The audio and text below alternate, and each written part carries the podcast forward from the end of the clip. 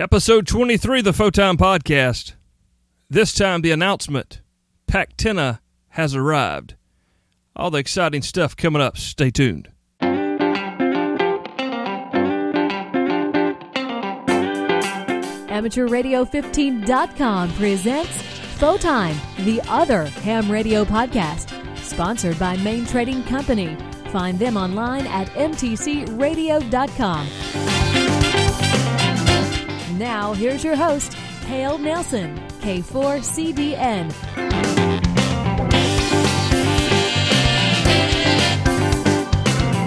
So yeah, this is episode number twenty-three. Hey, I'm Kale, your host, Kilo four Charlie Delta November, upstate South Carolinian here, and bringing to you, hopefully, your favorite amateur radio podcast.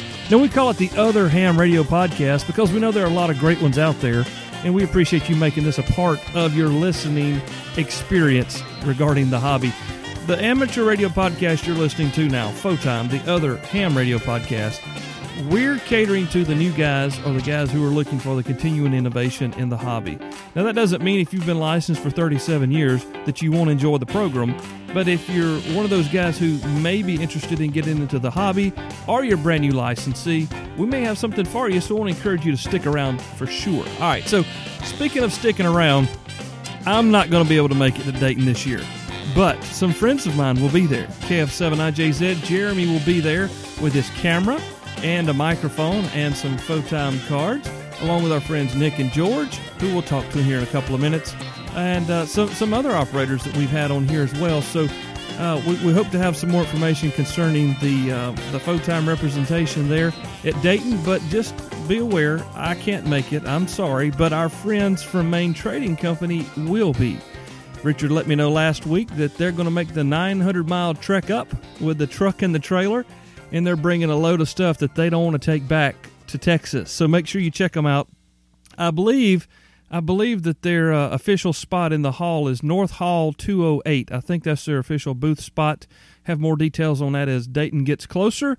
But uh, if you can make the Dayton show, do your best to be there. It just didn't work out for me this year, and who knows what the future holds, right? All right, so speaking of the future, a while back we started talking about a product that we were really excited about coming to market, uh, that we were kind of privy to the information of and could not wait to get to share it to you. And that's what this next program here is going to be about. Our friends Nick and George. George has been on a couple of times. We've had Nick on with uh, Pignology before, so make sure you sit tight, pay attention. They're bringing something to the market that I think you portable operations people will go nuts over. And I think it's going to be something that even makes me want to get out and do some portable operations. I just have to find a radio to use with that. Anyway, let's get on into the conversation. Let's bring Nick and George into the show. You know, some people may be wondering, okay, so why is George and Nick on the air together? But uh, you guys live in the same town, your buddies, and you do a lot of cool things together regarding amateur radio, one of which is what we're here to talk about today. And uh, why don't you just go ahead and tell us about what's coming down the pipeline from you guys? Uh, sure. This is George. Uh, let me give you just sort of, sort of a quick overview. So uh, as you said, Kale, we're in the same uh, radio club. We've worked on a lot of Uh, design projects and radio projects together. And one of the things that we also both like to do is operate H F outdoors, uh, hiking or field day or soda. And we were comparing notes about portable antennas, and we came up with an idea for a portable antenna design. And we have to give it a name. So we said, well, the idea is to have an antenna that's small enough that you could pack it on the trail, and that became the idea behind PackTenna. Is there a U R L for this idea? Uh, there's, there is going to be. Uh, right now, there's nothing much there, but uh, it is pack tenna dot com, P A C K T E N N A dot com. Fantastic. And, and guys, I'm not sure if you're aware of this. We we know Nick's background in his Pignology group. Uh, but George George has been on the show quite a few times, and we, we haven't really talked a whole lot about what George does regarding playing in the hobby. George has got a um, a, a business as well, and it's uh, Sierra Radio Systems, where he, you can find the Hamstack products and whatnot there. And, of course, Nick does the Pignology. Uh, tell me a little bit about uh, how you guys came up with the idea, and really what we're looking at here. What is this? Is this some kind of like a buddy stick deal, or what are we? What are you guys packing with your tennis? Well, sort of. So the way it started out is, like I said, what would be a good portable antenna? When I say portable, I don't mean you could break it down and carry it in a um, in a case fifty feet and then be exhausted. What I, what I mean is you could put it in your backpack and go on the trail with it. It's it's light enough and small enough that you could easily do that, which also means it's small enough to throw into a suitcase for travel, or uh, take to field day, or take to the park, and everything is pretty self-contained. And the trick is, how do you make an antenna that's really small, light, and portable, but gives you really good performance? Because we operate mostly low-power Q R P radios, and most of the portable antennas that are out there are shortened antennas. They're either a telescoping vertical with a loading coil, or something like a buddy pole, which could be a dipole configuration with a loading coil. Um, Personally, I, I've got a buddy pole. I think I think those guys did a fabulous job designing it. I think it's a really well-made product. So for going to a parking lot and setting up, it's fine. For taking it on the trail, though, it's just too big and heavy for me. Uh, so I, I'm thinking of something you could put in a day pack and, and go hike for two miles and then set up. Uh, and I'm not going to take a buddy pole to do that. If if I took a small buddy pole, like the little whip version, then if I'm operating forty meters, I've got an antenna that's like seven feet long, if I'm lucky, on forty meters. It's a very compromised size, very inefficient. And while it'll tune up, it's not going to work terribly well. So I'd rather have a full-size antenna running Q R P, but something small enough to pack with me. So how do you do that? Well, that is the magic, right? How do you do that? So the the trick is, first of all, to not use Uh, rigid metal components, to use wire for the antenna elements. So the the first decision was go with wire, because wire is obviously small, lightweight, very easy to carry around. And you can make a full-size antenna. You can make a full-size forty-meter inverted V, or a ground-mounted vertical antenna, or whatever, out of wire. The the tricky part is not that. The tricky part is, what's the lightweight mechanical stuff you could use that lets you set it up? So really the, the hunt for parts was the mechanical side of things. How could I get it up in the air, and how could I quickly assemble it? The the other goal for the antenna was something that you could set up in less than five minutes and take down in less than five minutes. So something that's really simple. And when I think about the buddy pole, for instance, putting up a buddy pole on twenty or forty meters on the big tripod and everything, you have to find the right tap point on the coil, tune it a little bit. Um, it's not a big deal. It takes a little bit of time. There's more to put together. I wanted to get on the air faster than that, and with a with a more full size antenna. Okay, so, so that was the original idea. We're a little more a little more high speed, low drag, to yeah. coin, coin the term from some of my friends. Cool. Okay, so uh, what happened? Did you guys just go to a park and take some fourteen gauge wire and a pair of cutters and get to work, or what? Well, kind of. The, the the first version of the antenna was really inspired by something Nick did, so maybe you should describe your quarter wave. All right, Nick, hit us with it. All right. So um, many years ago, it was probably about six years ago, there was a group of friends and I would get together and go to the park and set up antennas, because I can't operate at home. And um, I had one of those Jackite telescoping poles, and I, I thought to myself, you know, ground plane antennas work great on V H F and U H F. Why don't we scale it up and see what happens? So I made a uh, what I've been calling a B F G P, which is a big ground plane. And um, so it's uh, it's basically a quarter wave ground plane uh, cut for whatever band you happen to want to work.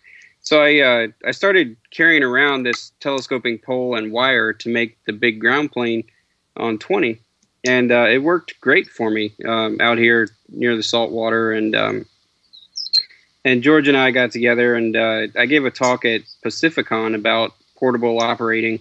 And I talked about the, the big ground plane. And George has been talking about doing some sort of portable antenna system for a while. So we sort of combined the two and came up with something that's reconfigurable for your environment and what kind of antenna you want. And uh, there you go. So it's it's not a single band deal. I mean, you get a PackTenna. It's not a PackTenna for eighty. not a PackTenna? Well, that's a, that's a great question. So the the design has to be able to be configured for any band, but when you talk about a multi-band antenna, then you start to things get more complicated, because if you're going to do multiple bands with a single antenna, then you need some sort of traps or loading coils or something. Um, what makes it even more complicated is if you say, well, I want, what bands do you want? ten, twelve, fifteen, eighteen, twenty, thirty, forty, eighty meters. Well, there's several bands.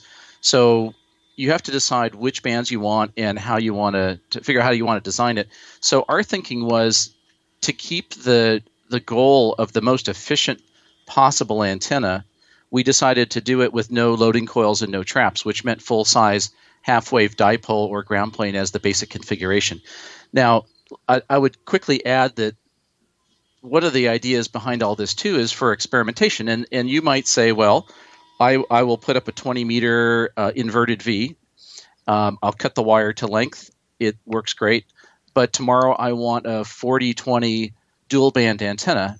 Uh, how could I do that? Well, one way to do it is you could put a loading coil in between as a, as a trap, and you could make your own trap and stick it in the antenna. So you, there's ways to to customize it and sort of tune it to whatever you want to do. What we're going to do is is supply the wire um, for specific bands pre-cut, and starting out only on twenty meters as quarter waves, and then we're going to configure it in a link dipole configuration. So let me explain what a link dipole is. Link dipole is really simple. If you're going to make a dipole, you've got the feed point and then a quarter wave on either side and then an insulator. If you break that wire and you put an insulator in the middle of that wire and then you have some sort of connector, now I could either make that link or I could break that link, and that lets me add more wire so I can get two bands. So, for instance, if I take about seventeen feet of wire, that's about a quarter wave on twenty meters, and I put an insulator in another segment exactly the same length, and where that center insulator insulator is, I put a connector, I can hoist up that antenna, if I connect the links, operate on forty meters, or if I just un- disconnect those two links, now I'm operating on twenty meters. And there's no lossy coils, there's no compromise in the antenna size at all. Wow. Okay. So, uh, I mean, I, I get what you're saying, and I've seen some preliminary drawings, so I understand, and, and the, the principle makes sense to me. But am I hanging this thing from a tree? Am I tossing paracord up over a, a, a, a light out in the Walmart parking lot? How, what am I doing with it? How, do, how am I setting this thing up? I know all a guy above. that does that, by the way. I don't know if Piccolo listens or not. Lot? Yeah, yeah. In a flak vest. God bless so, him. I've seen him. So, again, it's a system. So the idea is you really could do it a variety of things. So in some cases, you want the antenna to be totally self-supporting, because maybe you're in a parking lot at the Walmart and you've got nothing to mount it and hoist it up into. So you need to have some way to have it be ground-mounted and hold itself up. There's other cases where you're going to have support structures around you, like trees or buildings, and you want to be able to take advantage of those as well. So uh, the the other core element in the design is a fiberglass telescoping mast. And the fiberglass mast allows you to get the elevation, and at the same time, they're lightweight, and they collapse down to a fairly compact package. So imagine uh, the well, the pole we're using right now, it, it's a uh, a ten-meter long pole when it's fully extended. So it's about thirty-two and a half feet from the very bottom to the very tip. And it's made of fiberglass, so it's not conductive. And when you pull each telescoping section up, there's no latching mechanism. There are some that do have latches, but that's more weight and bulk. This, there's no latches. So you pull the telescoping section up towards the end of the travel, and then you just give it a little quarter turn and snug it into position. Then there's several of these concentric telescoping tubes, and you lift them all out, and you've got a thirty-two-foot pole. So so if you've got a thirty-two-foot pole, let's say a vertical pole, what kind of antenna could you make with that? Well, you can make an inverted V. You can make a ground plane, like Nick described. You could make a end-fed long wire, sloper. You could make um, an off-center fed dipole. There, almost any kind of antenna you can think of, you could put together with some wire and a support mast like that.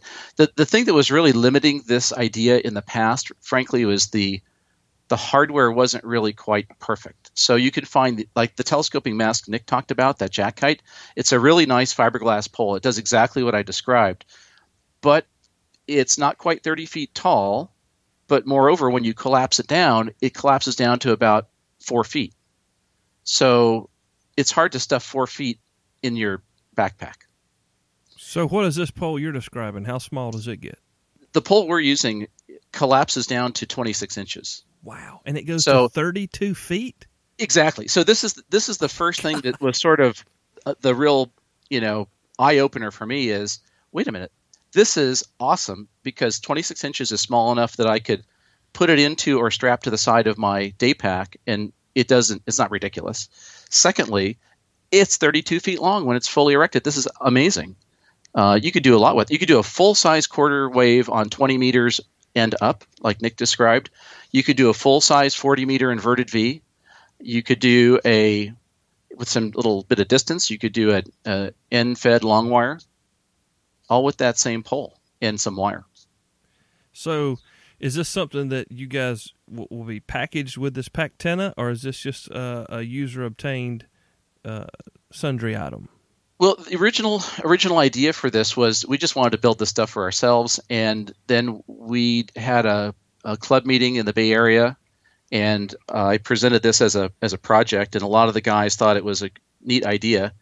So a lot of people were asking for parts and kits and assembled units and all that, and then I went to another club meeting, presented the same thing again, and got another bunch of people who were asking for this stuff, and so we decided that we would do two things. One is we're going to do this as a club uh, build project. So we've gone out and bought a bunch of hardware in volume so we can get the price down below the retail price and then make that stuff available. Um, so that's originally for our club as like a club project, but we've gotten so much response, I think we're going to wind up making a bunch of, of extra uh, packages.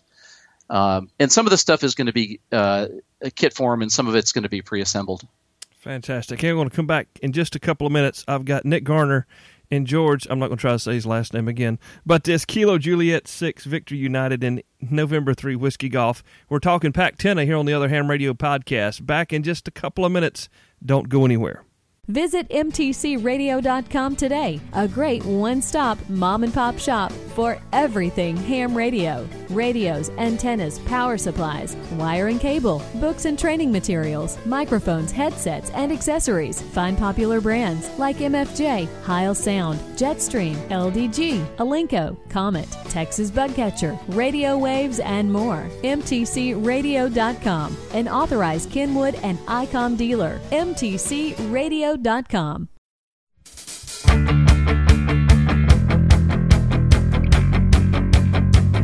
Back before we get back to the show, I want to want to just say hey real quick to some friends, some new friends on the internet. Got some uh, got some emails earlier from Kilo Delta Five Victor Sierra Hotel.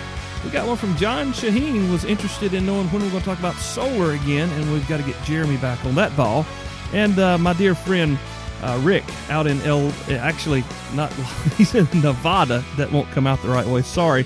Kilo Golf seven Lima Kilo India. Thanks for the PayPal gift, my friend. It helps keep us on the air. Also, some new Twitter friends. We've got Kilo Charlie nine Lima Delta Oscar, Kilo nine Juliet November Romeo, Delta Oscar four Charlie Mary, Kilo Kilo four Zulu Hotel Hotel, Kilo Golf eight Oscar Charlie. And another Kale. We found another Kale. And he's licensed in Tennessee. Kilo Kilo four Hotel Sierra X-Ray. Also produces the Amateur Radio Weekly. Make sure you check out the blog. All right, let's get back to George, Kale, and Nick right here on the Other Ham Radio podcast. FoTime. Now we're back. Okay, we're back with George and Nick here on the Other Ham Radio podcast. Kale with you. Thanks for tuning in. We're talking PackTenna, and uh, that's P A C K Tenna dot com. You can find them online. Probably some details there you may want to check out. Uh, George, Nick, uh, this PackTenna sounds like a great idea. We, we've talked about a twenty-six inch pole that grows to thirty-two feet, and we've talked about some wire and some ways to use some parts to make some wires uh, and increase their gain or change their bandwidth or whatever. What, what all is going to be involved if I decide I want to purchase a PackTenna from you guys? Uh, well, first of all, the basic design of the PackTenna is is not a big secret. It's a, it'll be a public uh, design. So if you want to build your own from scratch, get your own parts and build it, you could do that. Part of the reason we did this was to really encourage guys to build their own antennas and learn about how antennas work and get some field experience. Putting together kits and assembled units uh, we're doing uh, for the convenience of people that just want it done. The the bits and pieces really boil down to about half a dozen different items. And part of the, I guess, the philosophy behind the part selection was to look at lightweight backpacking hardware as a model. So every little thing in the design, we wanted to pick pieces that were lightweight aluminum, lightweight plastics, that were rugged but still lightweight and compact. The, the second thing we wanted to look at is if there's any hardware that could serve more than one purpose, we'd like to get one piece of hardware that could do multiple things. And I think that's just a generally good guideline for any kind of field gear. Uh, if you have ten different needs and you have ten different custom pieces of hardware, that's not as good as if you can get away with using five different pieces of hardware for ten different things. That way you've got some redundancy and, and such. So we we tried to follow that rule as well. So if you break down the PackTenna into all its pieces besides the mast and the wire elements, you need a way to stand up the pole. And depending on where you are, you could either prop it up against something or uh, you can attach it to uh, a, a table or to a rock or a tree or something. Uh, we use either uh, lightweight bungee cords, or you can use Velcro strapping, or you could use these kind of rubber, uh, big expanding um straps to connect it up to something. Uh, one very popular base is a tripod, and you could use any kind of tripod, from a photo tripod that could be very lightweight or something more heavy duty like a speaker stand. And so, by the way, buying tip number one, I looked for heavy duty tripods as a way to do a, a freestanding version of this. And what I found on eBay was a lot of speaker stands. These are like a, a P A system speaker stands. Mm-hmm. They're heavy duty, and they sell for about thirty dollars a piece, even less. And I think, Kale, you mentioned M T C carries some yeah. as well. Yeah, they've got I, I haven't, in the past. Yeah, I haven't seen those, uh, but they're probably the same thing that I'm thinking of. And you know, for twenty-five, thirty bucks, I mean, that, you really can't go wrong. And and all you since the antenna has very low mass, just a couple of bungee cords is sufficient to, to to tie it to the to the tripod. So if you don't have a tripod, or if you're on the trail, you don't want to carry a tripod, the other obvious thing you could do is guy it. And so we've uh, put together some guy sets. Uh, they're ten foot long piece of paracord with guy tensioners and lightweight aluminum stakes, not the cheap kind that bend over. These are the veined kind, the sort of triangular Uh, veined kind of lightweight backpacking stakes. And then we made a guy ring. We actually we made three different sizes of guy rings. And since these uh, telescoping fiberglass masks are several concentric uh, dowels or tubes, if you will, of, of, of fiberglass, the guy rings will just slide down until they hit the diameter that's bigger than the hole and just stop. Nice. So we, we, we cut uh, one design to mount at about the third section from the bottom, which makes for a very nice base guy set. And then we made two others with smaller holes that'll go halfway and two-thirds the way up the mast. And those guy rings have a big hole in the middle for the mast and then four holes on the edge. Uh, and you want at least three guy lines, but there's four holes in case you want a fourth. So there's the guy rings, um, the guys, stakes, and then uh, at the feed point of the antenna is the thing that was probably the most complicated to figure out, which is the feed point. And and what you want to do is run the coax up to the feed point where the dipole connects to the coax. And you can just have a connector and split out the coax and go to the wire, and that'll work okay. but that's really matching an unbalanced feed line to a balanced antenna. And you want to put a matching unit at that feed point. So we came up with a custom-designed feed point that serves two purposes. One is it's a mechanical connection point that mates the coax with the wire elements, and there's also a matching transformer or choke that would go at that point as well. And uh, we'll we could explain a little bit about what those things do. Absolutely, yeah, yeah. Keep going, because we're we're we're getting up the pole to the actual line now. So go ahead and tell us about the. Uh, are these custom fabbed here? Yeah, so this, this is a custom thing we made. The the basic unit is uh, made out of F R four fiberglass, which is the uh, fiberglass you find in a printed circuit board. So we wanted to keep this feed point very low weight and low mass. And if you look at uh, these sort of matching transformers or one-to-one uh, current balance that you can buy, there's a lot of them on the market, and some are really good and some are not. And in any event, they're all a box, and the box tends to be kind of heavy. And if you have this uh, fiberglass pole at twenty, twenty-five feet up the pole, that fiberglass pole is pretty thin, and you really can't put a big heavy object up there. So we wanted to keep the mass of this feed point as small as possible so that we could attach it to the mast and not have it bend the thing over. So the feed point is a piece of uh, circuit board material, and we've shaped it so that there's a co- – mount it vertical. So imagine you're staring at it uh, face on. You mount it to the pole. We use uh, bungee cords, to, these little tiny bungee cords, because the bungee cords will uh, have a tight compression around the, the fiberglass, but it won't crush it. So you put two bungees on. It holds this board up against the mast. At the top and the sides of that that circuit board are two or three big holes, and you can clip in a little plastic um, S-clip.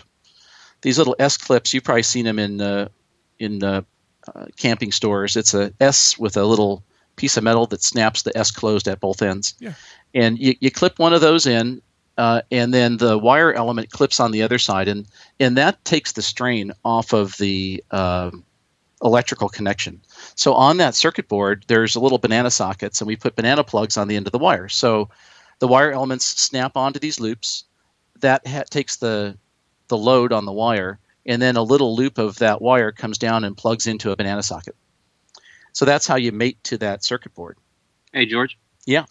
So uh, for the listeners out there, if you can uh, multitask this, uh, the website that Kale mentioned, pack tenna dot com, right on the first page, the first thing you'll see are these uh, one-to-one, nine-to-one, and the choke.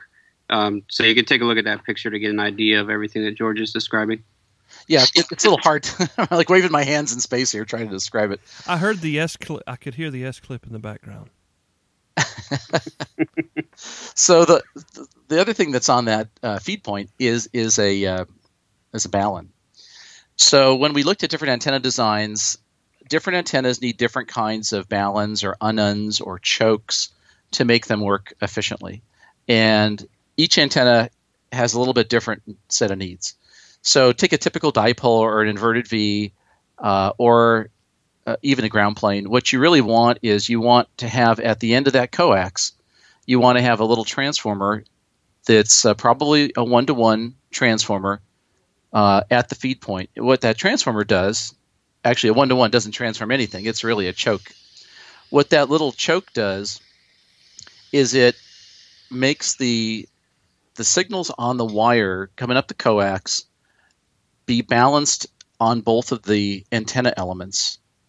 And it eliminates what's called common mode current or unwanted R F currents from reflecting down the outer shield of the coax and coming back to your station. So let, let me give you a little example. You, you, if you if you have a radio uh, and you're running the coax to the antenna and you are talking on the radio and you hear um, something back in your shack, like coming out of your speakers, like an an un um, decode demodulated voice, you know, want, want out of your speakers, mm-hmm. You've got common mode currents flowing back down the shield into your shack. And you don't want that for a couple of reasons. Number one is you're wasting energy energy that's going to the antenna is bouncing back down the coax, not being radiated, so that's inefficient. But secondly, you're causing R F interference in the shack. Mm. And the way to eliminate that stuff is to put a choke in line to keep those currents from flowing back the coax. So we put one of those uh, at the feed point. I got you. And that's the one that we see with the dual B N Cs? Uh, actually, that's a, that's a inline choke. Okay. So so there's there's three different ones that we made. Uh, Nick, do you want to describe them? Pause. Yeah. Sorry, I was on mute. I was talking, but I was muted. Um, okay. Beep. Go ahead, Nick. And my answer was, to answer your question, George, no. But um, the reason I didn't want to answer that question is because George has become a bit of an expert on uh, toroids. So uh, why don't you go ahead and do it, George? Okay. So so this is an area that I was r- pretty ignorant about, to be honest, um, until we dove into this and tried to figure out what to do. So let me describe two things. One is uh, what these devices do, and then secondly, the material that's used in them, because it's really um, kind of a big mystery. So there's three kinds of devices that we came up with, um, and we didn't we didn't invent this stuff. This is this is knowledge that's on the internet. Um, smart old hams know this stuff. Most of us don't, and or we think we do, but we really don't. So the first thing we built was a one-to-one current mode choke at the feed point, which is what you would use for an inverted V or a dipole or even a ground plane. The other kind of antennas that we wanted to use are non-resonant long wires or half-wave uh, long wires, half-wave uh, N F E Ts. These antennas are really popular for portable operation because uh, you don't have to have a, a sophisticated mechanical structure to set this stuff up on. You know, guys who are on the trail will take a piece of wire and throw it in a tree, literally, put the end of the wire into their antenna tuner, load it up into the wire, and go, um, which takes zero additional hardware. It's not very efficient. And the problem is you tend to get a lot of currents flowing back to the transmitter. You need a way to match that long wire. So one thing you could do is put in what's called an un-un, which stands for unbalanced to unbalanced transformer. Unbalanced on one side is your feed line, so the coax is an unbalanced feeder. The long wire antenna is also unbalanced. There, there's there's not a symmetrical counterpoise ground side of the antenna in the driven side. So what do you do? Well, the impedance of a long wire antenna is high. So the impedance of our transmitters are fifty ohms.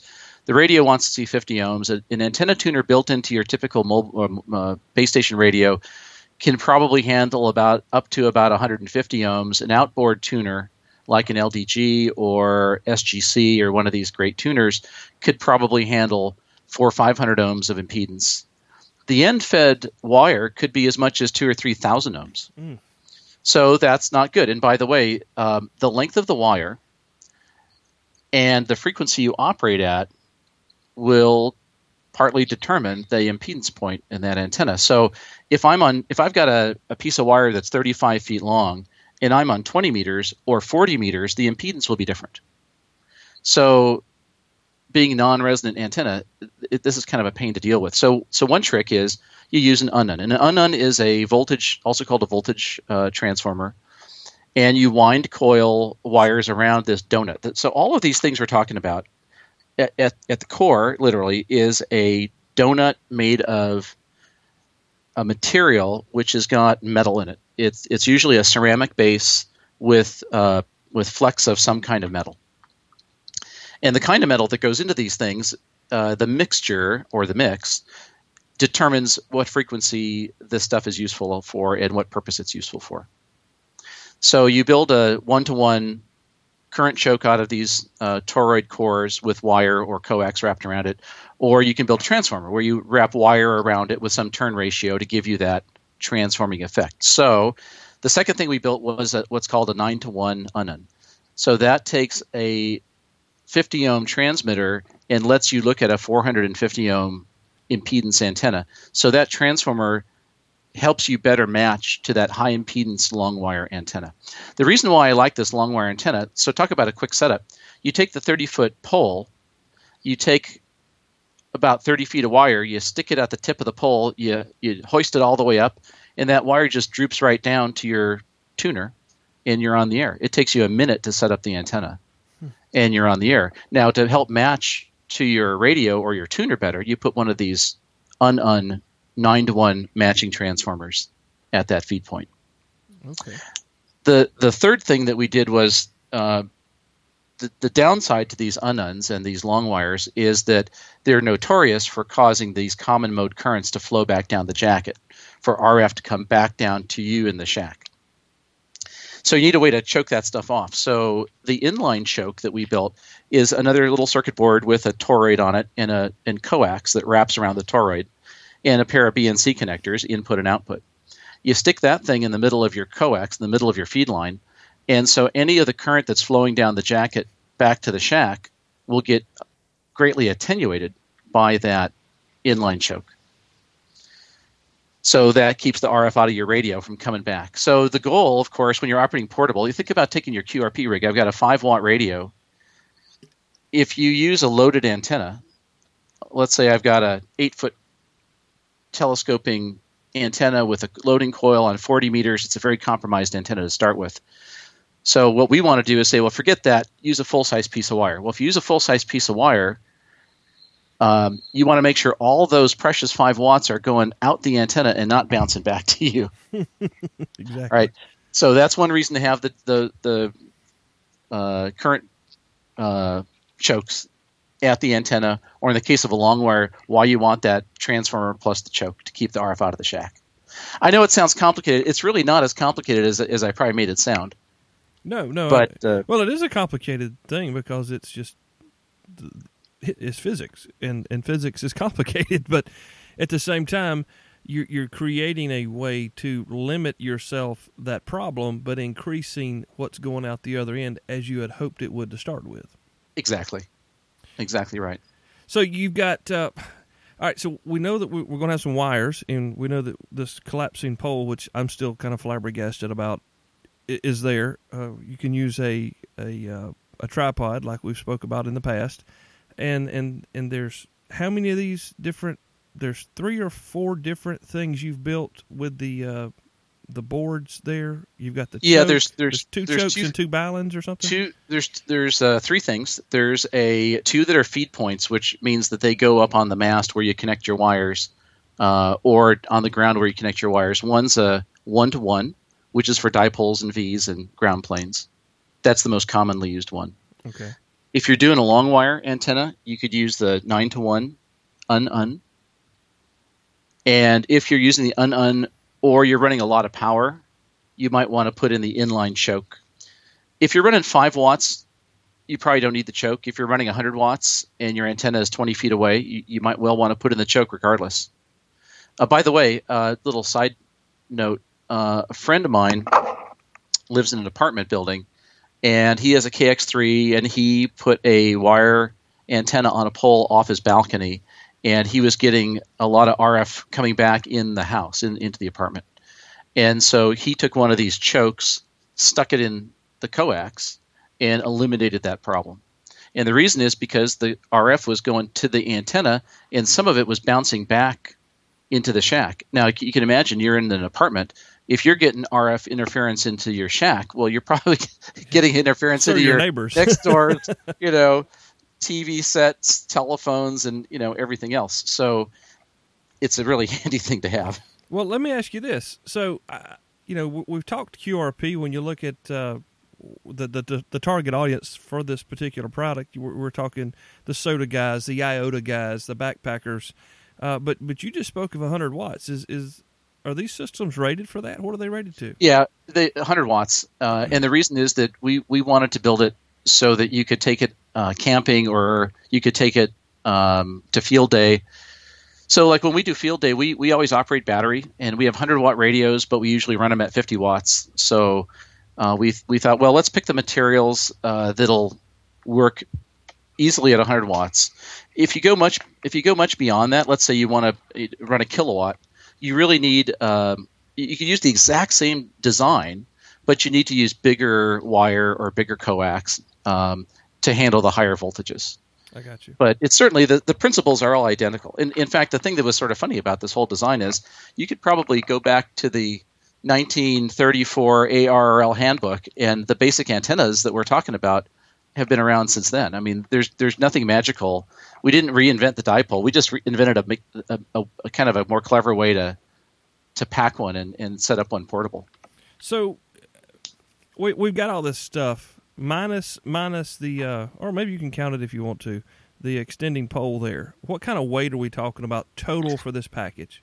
Uh, you know, I haven't actually weighed everything. Um, the pole probably weighs uh, a, maybe a couple pounds. I, I have, actually have a scale here. I, I could weigh it before we're done.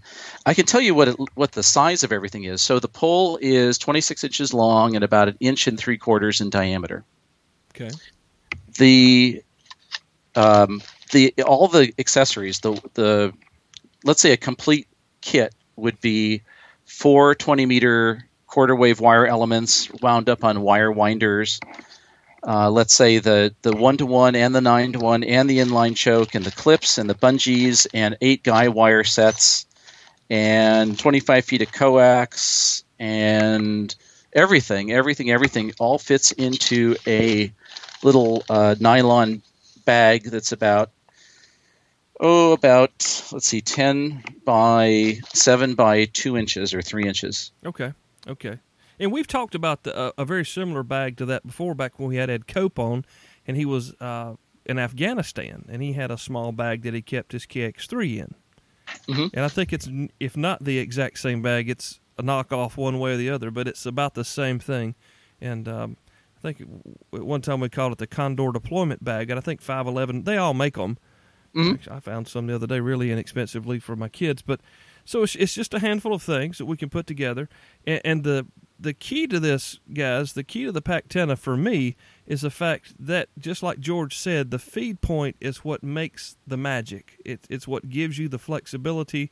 And it, in my opinion, it's the magic behind the whole deal. Is that a good assumption?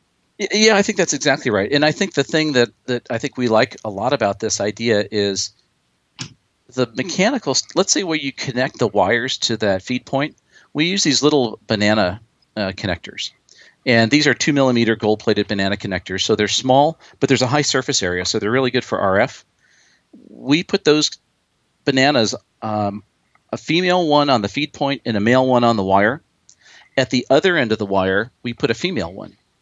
So imagine the wire element's got a male at one end and a female at the other end. And so you could daisy chain these things. You can put as many in series as you want, and you just connect them or disconnect them to give you different bands. You could even make a loop. Oh, totally. Well, in fact, one of the things about this system, quote unquote, is you could go from, I have my, you know, one man simple antenna to say, well, let's do some phased verticals, or let's do a delta loop, or let's do, you know, some some sort of horizontal loop with a more exotic antenna with two, three, four of these sets, and you can make all kinds of antennas out of this stuff, and it's all pretty portable. Now, are you, are you going to sell just the, the balance, or are you are you selling the whole kit? Well, this didn't really – good question. It didn't start out to be like a business to sell stuff, so we're we're still kind of – we're kind of working it out.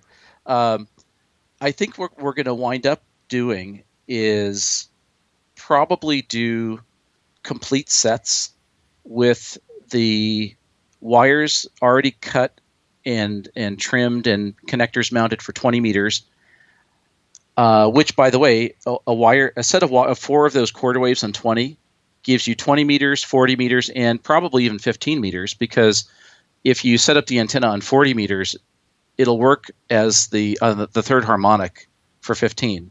Hmm. So that's kind of, you know, again, if you can have one thing that serves multiple purposes, that's good. Yeah. So anyway, um, we'll probably do a complete set with the wire elements assembled and with the one-to-one uh, feed points assembled. Uh, we do have all the parts to do the nine to one and the inline chokes. Uh, we're not uh, planning to assemble them right now. We might just make those as kits. And uh, we'll have a wire kit. So if you want to do your own custom wire elements, um, we'll have a you know bag full of wire and the S clips and the ferrules and the banana connectors and all that stuff. And you can that way you can make it for any combination of bands. Because one thing we ran into is one guy said, "Well, twenty meters is fine, but I want fifteen." And someone else says, "Well, that's fine, but I want thirty." And it's impossible to make everything. Right. So we figured, well, we'll do this twenty, forty, fifteen set.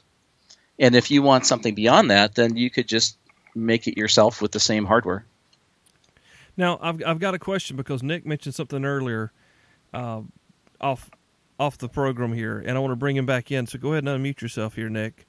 And you mentioned something about an analyzer. Now, fill me in about that part of the puzzle I'm not aware of.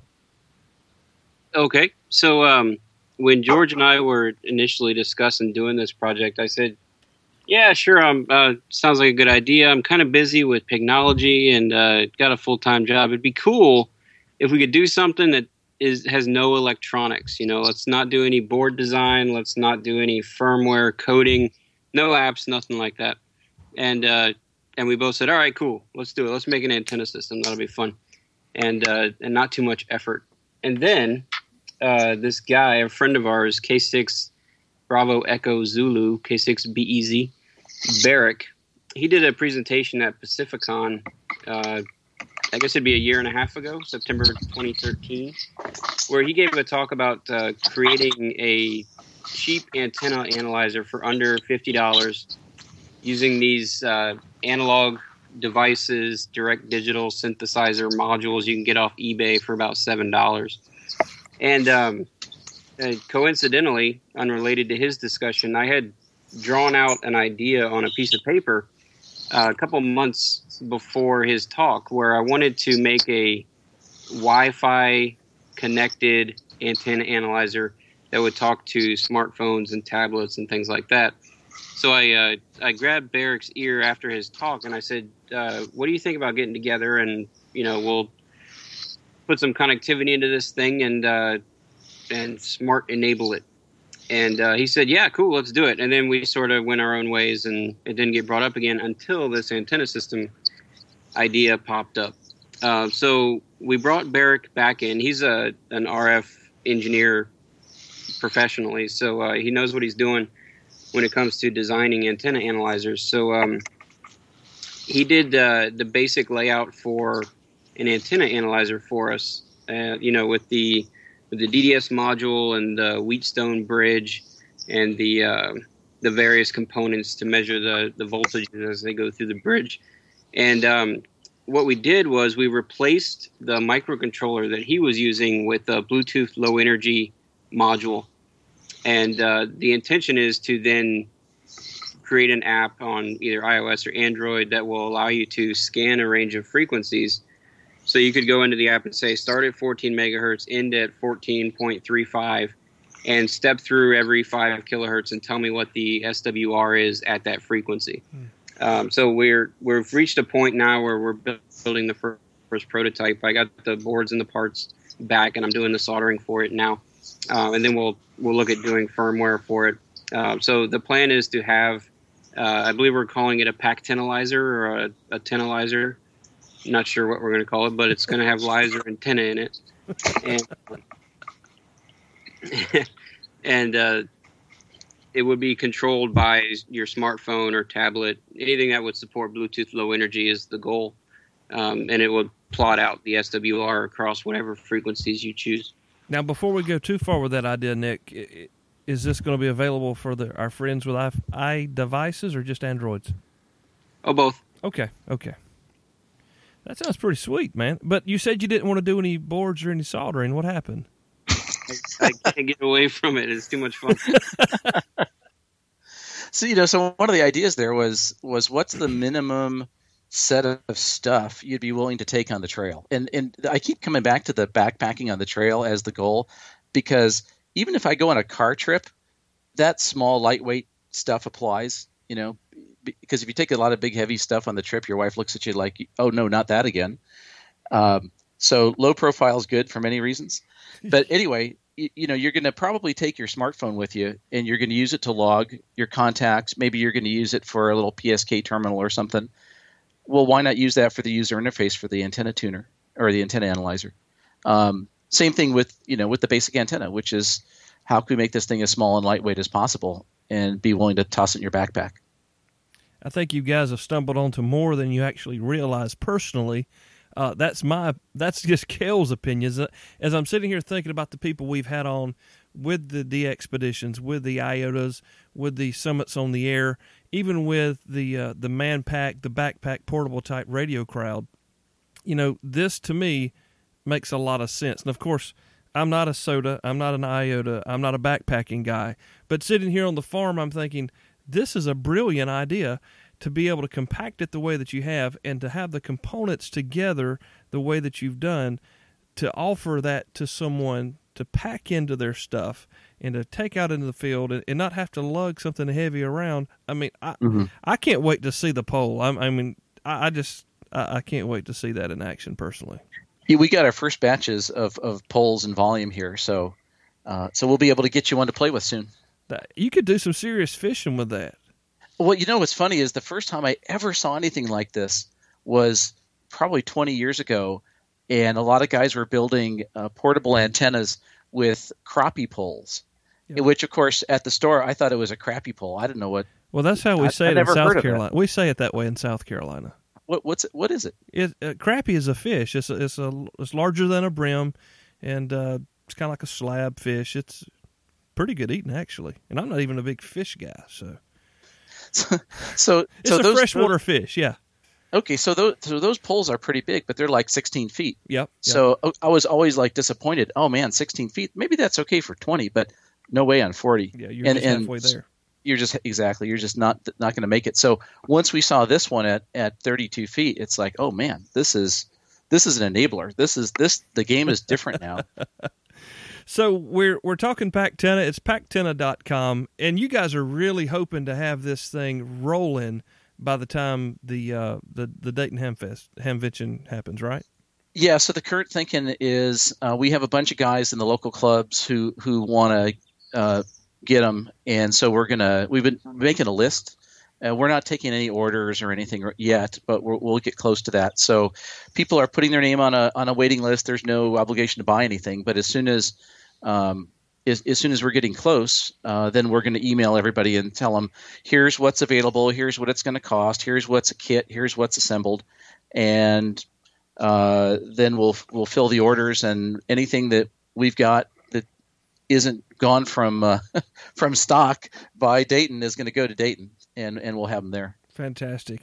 I've I've been uh, on on a couple different internet forums sharing the prospects of this product coming and my uh, anticipation of it. So now I feel released and relieved at the same time that I can say, hey, go to pack tenna dot com, and there's what I've been talking about for the last few months as George and I have had discussions here. Nick, I think you and George have come up with something that's uh, really going to be a hit, and I'm excited again to see uh, what what innovation comes from the West Coast, man. You guys just keep putting it together, and we're going to enjoy it on the other side. Awesome. Oh, hey, one last thought, Kale. Sure. Um, One of the things that we wanted to do is, is to help people understand how basic antennas work, and so we're we're putting together a little P D F document that describes specifically the PackTenna hardware and how you put it together and all that. But there's some some useful information in there just about antennas in general. So we, we're not trying to reproduce what you can find in the A R R L antenna book or you know nothing like that, but more just practical tips. Um, and that'll just be a download off the web. You can grab it. Uh, it's not published there yet, but it'll be up there in the next week or two. Um, so if you know if people just want to build their own antenna, then you know by all means download the booklet and have at it. Um, and if you want any of the stuff that we put together, we'll figure that out too. Fantastic. Did you put a Did you put a chapter on toroids in there, George? Uh, there's a chapter on explaining what each of the the toroid, uh, each, what each one of the things do, and then some some of the info about the mix types, which we didn't yeah. really get into here. Um, yeah, that what we're referring to, Kale, is is uh, when you go to build these these little transformers and, and chokes, the material that the wire and the coax is wound around, this ferrite material, uh, there's a lot of different uh, mixes of material. And yeah, it's incredibly complicatedly confusing to know what material to use because there's a tremendous amount of bad advice on the internet mm. when it comes to this. Really? and yeah. It, yeah. Surprisingly. Um, in, in fact, this, this one thing was so funny. I, I made a, I, there's a slide on it in this. I have a little presentation that'll be on the website about this, the pitch that I gave at the club. And one of the postings on E ham said, what material should I use for this ballon? And there was like twenty answers. And just about every other answer contradicted the previous answer. So a guy a guy would say, uh, I would use this. The next guy would say, I would never use that. I would use this. And the next guy would say, well, that's wrong. You want the first thing. And, you know, a guy who doesn't know any better, and at the time I really didn't know any better, I'm looking at this like, wow, this is really complicated because nobody seems to agree on the obvious. So it took a lot more digging to kind of figure out what to use. So anyway, wow. That's part of this, uh, you know, learning about this stuff that we hope to help people with. Well, you guys have you guys have just generally laid out the red carpet for innovation, uh, and the Pignology products are amazing. Every time I think about what Nick, I go back and listen to that episode, and I'm still scratching my head, Nick. But we appreciate you sharing with us. I know that Jeremy understood every bit of it, and and uh, it, it's it's a lot of cool stuff to continue to learn. I mean, you got to you've got to continue to grow this thing, and people keep asking, what do we do to get young people involved?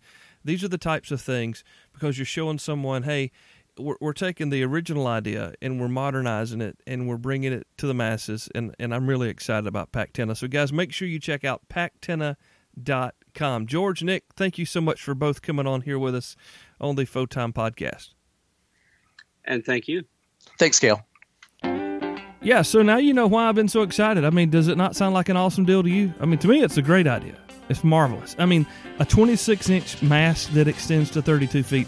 I cannot wait to get my hands on that just to see how it works. Now, I will be getting my hands on that very soon, and as soon as I have something to share with you, I'll share it with you. But you can begin to learn more about the product and its release date and whatnot as it draws closer at pack tenna dot com. It's spelled just like it sounds.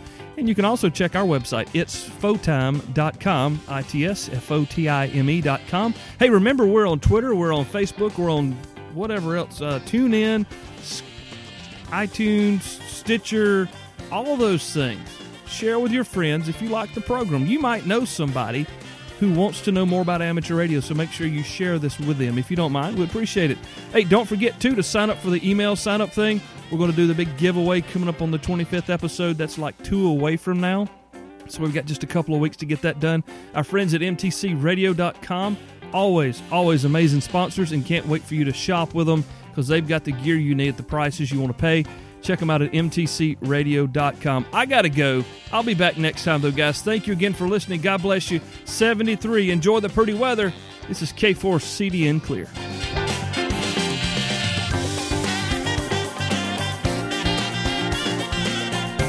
Thanks for downloading, listening, and subscribing to amateur radio fifteen dot com presents FoTime, the other ham radio podcast. You can find our past episodes, web links, and more at amateur radio fifteen dot com. That's amateur radio fifteen dot com. Follow us on Twitter at FoTime Podcast, and remember to visit our show sponsor, Main Trading Company, at M T C radio dot com. Till next time, seventy-threes.